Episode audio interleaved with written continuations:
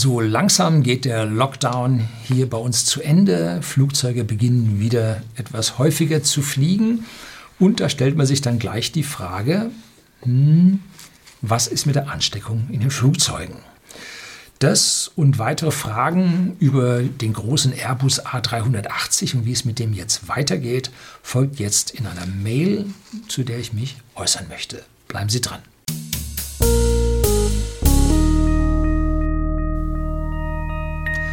Guten Abend und herzlich willkommen im Unternehmerblog, kurz Unterblog genannt. Begleiten Sie mich auf meinem Lebensweg und lernen Sie die Geheimnisse der Gesellschaft und Wirtschaft kennen, die von Politik und Medien gerne verschwiegen werden. Und ich habe eine Mail von einem ja, Menschen erhalten, der ein bisschen Sorgen hat und der sich ein paar Gedanken macht. Das ist immer gut so. Und mich hier als Luft- und Raumfahrttechnik-Ingenieur entsprechend um Rat fragt, um Auskunft fragt, die ich ihm jetzt zum Teil beantworten kann und zum Teil aber leider auch nicht. Von M.H. betreff Flugzeuge. Hallo Herr Lüning, ich bin ein treuer Abonnent Ihres Unterblogs. Herzlichen Dank dafür. Werden auch Sie Abonnent, damit ich hier mit meinem Kanal weiter vorankomme und kann mir dem Lob anderer Abonnenten nur anschließen. Ich erlaube mir zwei Fragen an Sie als Luft- und Raumfahrttechniker zu stellen.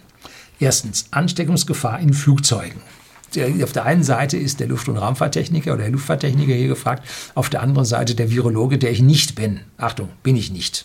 Ich kann mir hier nur ingenieurtechnische Gedanken darüber machen. Welche Ansteckungsgefahr besteht für das Coronavirus in Flugzeugen? Ist die Luft aus den Düsen, hier oben den, ne, reine Frischluft oder wird ein Teil der Luft umgewälzt und ist daher eventuell Viren belastet? Sofern Luft umgewälzt wird, wird diese dann durch einen HEPA-Filter geleitet und damit frei von Viren. So, da muss ich sagen, bin ich in der tiefen Konstruktion und vor allem so allgemein von allen Flugzeugen nicht drin. Die Luft, die wir in Flugzeugen haben, ist ein künstlicher Druck in einer Hülle, äh, der durch die Triebwerke erzeugt wird. Wir haben es also mit einer äh, Aluminiumröhre zu tun, die sich auf 10 Kilometer Höhe befindet. Da draußen ist hübsch wenig Luft unter der Hälfte, na, sogar unter einem Viertel wahrscheinlich. Also relativ wenig, so ab 8 oder ab 7.500 Meter Höhe beginnt die Todeszone, wo Menschen mit nicht topfittem Kreislauf äh, es nicht lange drin aushalten können. Und drum wird die Luft im Flugzeug aufgepumpt, ein künstlich höherer Druck erzeugt. Und das passiert, indem man Zapfluft von den Triebwerken nimmt, weil die Triebwerken atmen diese ganz, ganz dünne Luft, verdichten die 20 zu 1 und äh, bevor sie die den Brennkammern zuführen, wo dann Sprit eingespritzt wird und diese heiße Luft dann hinten die Turbine antreibt und die mit der Welle vorne wieder den Verdichter. So. Diese Luft kann man jetzt an irgendeiner bestimmten Stufe des Verdichters so abzwacken, dass sie vom Druck her dem gewünschten Innendruck im Flugzeug entspricht. Und dann drückt man die rein. Man hat die Möglichkeit, hier auch gewisse Temperaturen einzustellen. Da kann man den Stewardess fragen, können Sie bitte zwei Grad höher machen? Dann tun die das normalerweise auch, wenn man friert. Ähm, das heißt, man hat hier auch eine gewisse Regelung drin. Wahrscheinlich wird man an mehreren Stellen am Triebwerk die Luft abnehmen, da wo es ein bisschen heiß ist und da ein bisschen kühler. Daraus wird man eine, äh, eine entsprechende Mischung machen. Wie viel von dieser Luft nun recycelt wird, entzieht sich meiner Kenntnis. Ich kann mir vorstellen, dass es Modelle gibt, die gar nichts recyceln. Vielleicht ist jemand aus der Konstruktion dabei oder Flugkapitäne haben sich hier schon öfter geäußert. Äh, schreiben Sie bitte unten in die Kommentare rein, was Sie an dieser Stelle wissen. Allerdings sind diese Flieger ja auch nicht ganz dicht sie verlieren auch Luft, das heißt, man muss nachpumpen. Allerdings würde ich mal sagen, verbrauchen die Passagiere am Sauerstoff weitaus mehr, als diese Röhre verliert. Ähm, damit sich diese Röhre auch ordentlich mit dem Luftdruck dann entsprechend ausgleicht, gibt es da auch extra Ventile, die geöffnet und geschlossen werden können. Äh, also dass der schon relativ dicht ist. So, also wie da gemacht wird, kann ich Ihnen nicht sagen. Aber wichtig aus meiner Sicht ist, dass diese Viren ja durch Tröpfcheninfektionen übertragen werden und nicht einfach durch die Luft. Und auch wenn wir Tröpfchen haben, werden diese Tröpfchen sich irgendwo in diesen Kanälen niederschlagen und man hat Abstriche von Viren auf Türklinken und äh, Einkaufswagen und so weiter gemacht. Man hat die Viren gefunden, aber sie waren nicht vermehrungsfähig. Also damit sollte man gute Chancen haben, dass auf diesem Weg des Ansaugens und wieder ihnen zuführen, so der nun äh, da ist, ähm, dass dort diese Viren sich nicht entsprechend äh, ja, weitergetrieben werden können. So, also alles wenn, aber vielleicht. Äh, am Ende kann ich Ihnen die Antwort an dieser Stelle leider nicht geben. So, zweite Frage geht um den A380 und da habe ich hier ein Video gedreht gehabt. Äh, ist der A380 eine technische Meisterleistung oder ein Dinosaurier der Lüfte? Und ich kam am Ende als Dinosaurier damit raus, der ausstirbt. Äh, und dann dauert es nicht mehr ein Jahr und dann hat man die Produktion des A380 eingestellt. So, in einem früheren Video haben sie begründet, warum der A380 ein Auslaufmodell ist. Das scheint sich zu bewahrheiten. Laut diversen Presseberichten wird im Zuge von Corona dieser Flugzeugtyp nun von vielen Fluggesellschaften ausgemustert. Nein, nicht wegen Corona, sondern wegen der Krise. Oder den Maßnahmen gegen die Corona-Pandemie. Das ist der Grund, weshalb der ausgemustert wird. Das bedeutet aber, dass teilweise noch Flugzeuge mit langer Restlebensdauer zum Einsatz zum Ersatzteillager verkommen oder gar verschrottet werden. Der Restwert dürfte dann entsprechend gering sein. Dem steht ein hoher Invest für neue, kleinere, zweistrahlige Flugzeuge entgegen, mit zugegeben geringerem Treibstoffverbrauch. So, da sind einige Annahmen dabei, die leider die Realität nicht treffen. Natürlich gehen jetzt Flieger auch mit kürzeren Laufzeiten aus dem Rennen raus. Ne? Aber sie werden nicht durch Zweistrahler ersetzt.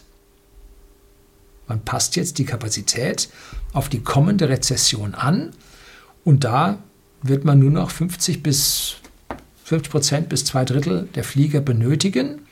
Und vor allem, weil nicht mehr so viele fliegen, braucht man tendenziell kleinere Flugzeuge. Dabei fliegen die unrentabelsten Muster zuerst raus. Und das sind die nur teilausgelasteten Flieger und das sind die größten Flieger. Die rauschen zuerst raus. Und es geht hier nicht allein um Spritverbrauch, sondern vor allem um die Wartungs- und Betriebskosten. Und da sind diese vierstrahligen Muster extrem viel teurer. Meist sind sie wegen der vier Triebwerke doppelt so teuer oder fast doppelt so teuer wie die zweistrahligen Muster. Darum sind auch die A340 von Airbus mittlerweile ziemlich stark am ausgemustert werden. Die Lufthansa hat sich jetzt auch von welchen verabschiedet, ähm, weil die auch mit den vier Triebwerken einfach eine höhere Wartung und einen höheren Spritverbrauch haben. Mir stellt sich die Frage, warum die Fluggesellschaften die A380 nicht mit einer komfortableren Bestuhlung ausstatten. Economy raus, mehr Premium Economy, Business und First rein. Ja, wenn der Betrieb zu teuer wird und der Flieger nicht voll ist, macht es keinen Sinn, noch mehr nicht befüllte Plätze da einzubauen.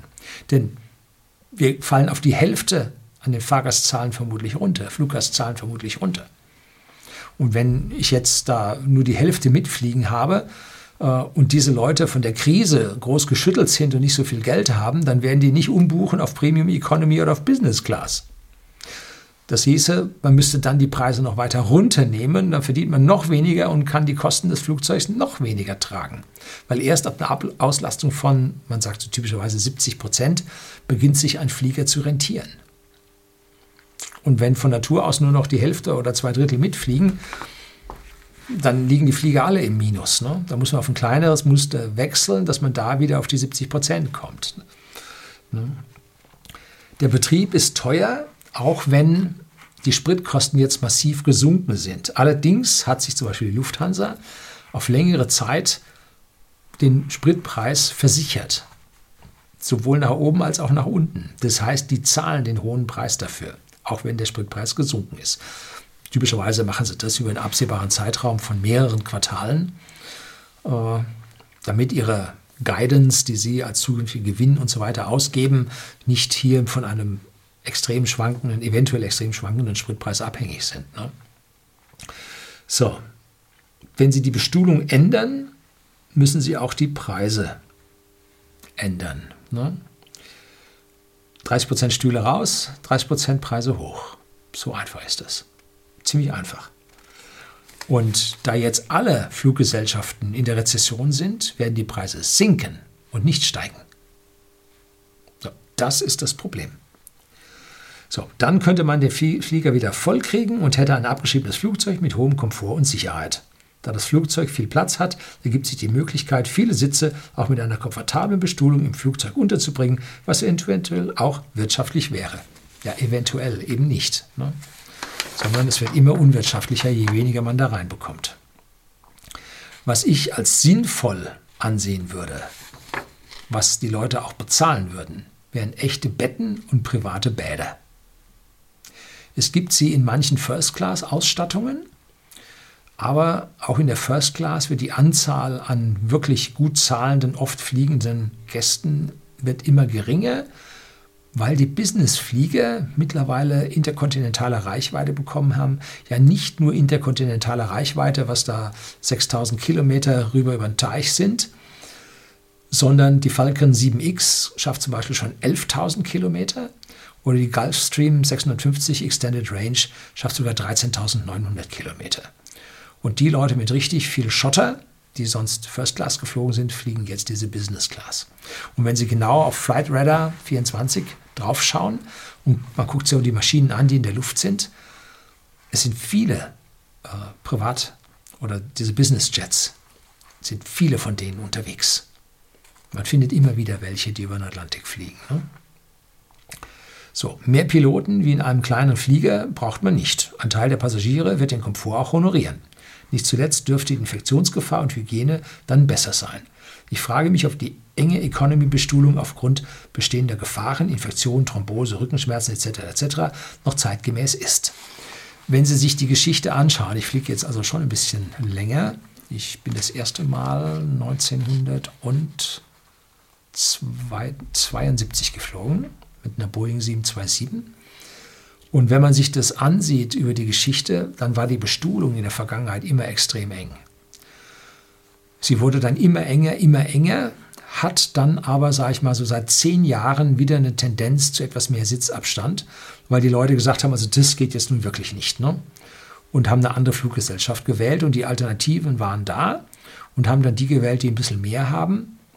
Und auch die Linie kam preislich dichter an den Charter ran, sodass wir wenn wir im Frühjahr typischerweise nach dem heftigen Weihnachtsgeschäft bei whisky.de, dem Versender hochwertigen Whiskys an den privaten Endkunden in Deutschland und in Österreich, dann unsere Auszeit auf den Kanarischen Inseln genommen haben, dann haben wir schon danach geschaut, dass wir die entsprechenden Flieger mit der größeren Sitzabstand äh, hatten. Und dann auf einmal fiel ein Flug, Flug, der Rückflug aus. Wir wurden umgebucht automatisch von der Fluggesellschaft auf einen damals Condor-Flieger und der war dermaßen eng bestuhlt, das war so krass und unangenehm, äh, dass ich mir gesagt habe, nee, Condor fliegst die nächste Zeit nicht. So, bin auch seitdem nie wieder Condor geflogen. Äh, andere hatten dort weitaus bessere Abstände. Ne? So, also da tut sich was in der Economy-Klasse, vor allem dann auf der super Langstrecke auf die Südhalbkugel. Äh, da sind die Abstände bei der Economy dann zwar nicht super, aber doch auch für jemanden, der so groß ist wie ich, dann schon äh, entsprechend angemessen.